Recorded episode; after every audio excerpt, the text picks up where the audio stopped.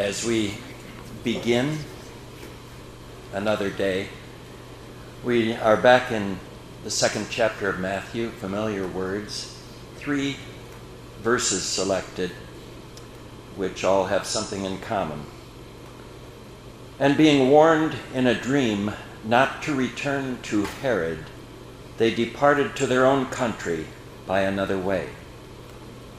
And verse 13 Now when they had departed, behold, an angel of the Lord appeared to Joseph in a dream and said, Rise, take the child and his mother, and flee to Egypt, and remain there until I tell you, for Herod is about to search for the child to destroy him.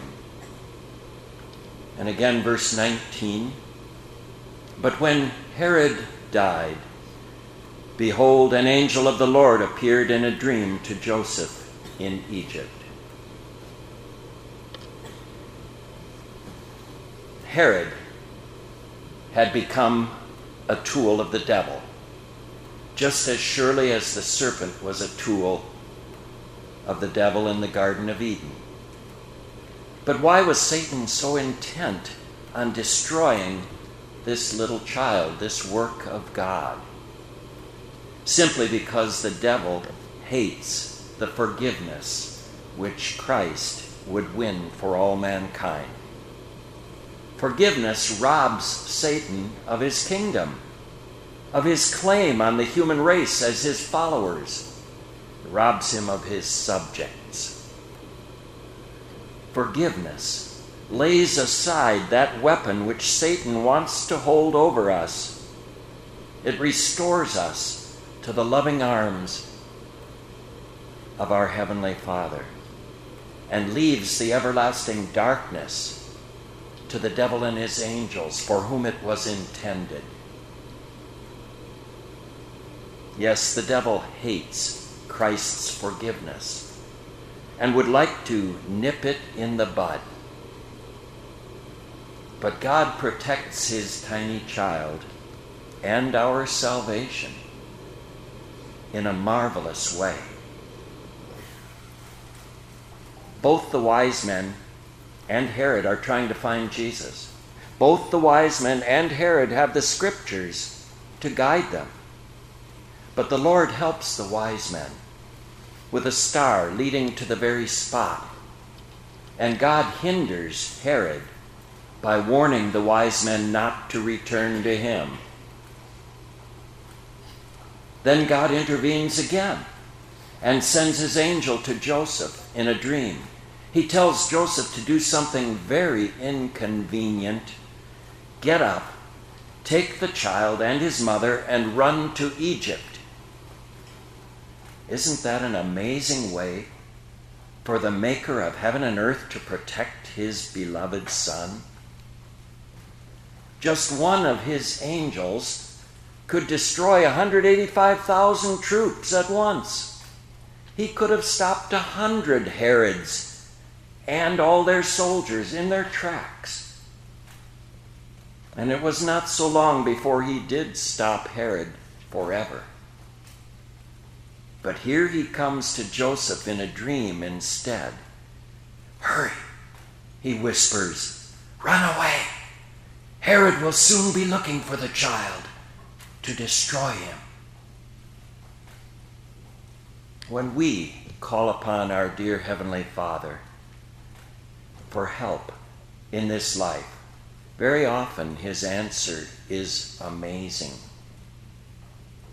He does not always answer with a thunderbolt from heaven, but with a word. He often helps us in such a way that the world may look on and misinterpret the whole thing.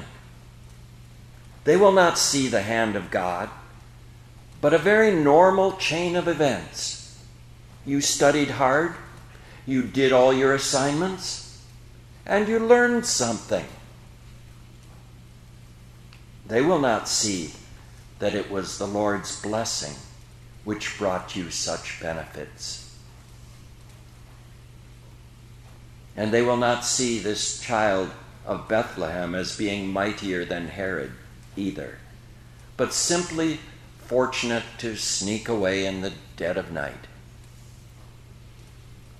And they will see the parents that God provided for his son also as very ordinary. Not people of influence, not people with a line of credit at the First National Bank of Jerusalem, not even people who can organize an underground railroad to smuggle the child to safety, but people who, to finance a trip, have to depend on gifts from foreigners, strangers who had nothing in common with them except their adoration of the child. Look at the stepfather of our salvation. Just a poor carpenter who would listen to the word of God when it came to him. With God's warning, the wise men had been wiser than Herod with all his craft. With God's word, Joseph was mightier than Herod's men. He didn't wait to see the soldiers' dust on the horizon. He arose the same night and packed and left for Egypt. Such was his listening to the Word of God. And as long ago, the sin of another Joseph's brothers had brought the children of Israel to Egypt, so now the sin of Herod drives the promised child of Israel to Egypt. And as God's hand had brought the children of Israel out of Egypt, so also now the Lord's messenger again comes to Joseph after Herod is dead and brings the child with his parents back from Egypt. At every step of the way, this unlikely king is verified as being the promised one, the Savior, the Son of God, the way, the truth, and the life. In Europe, there are still cities, we're told, that bear the marks of the walls that surrounded them in the Middle Ages. Because of those walls, there are roads that curve and roads that come to a dead end. When a traveler once asked directions, he was given a way that sounded very complex. And when he asked if that were the best way, the reply came back, It is the only way. If you take the other way, you'll wind up right back here. We may perhaps think of other ways that God could have saved Jesus from Herod, other ways he could have ensured our salvation, other ways he could have helped us when we were in trouble. But in truth, there is only one way his way.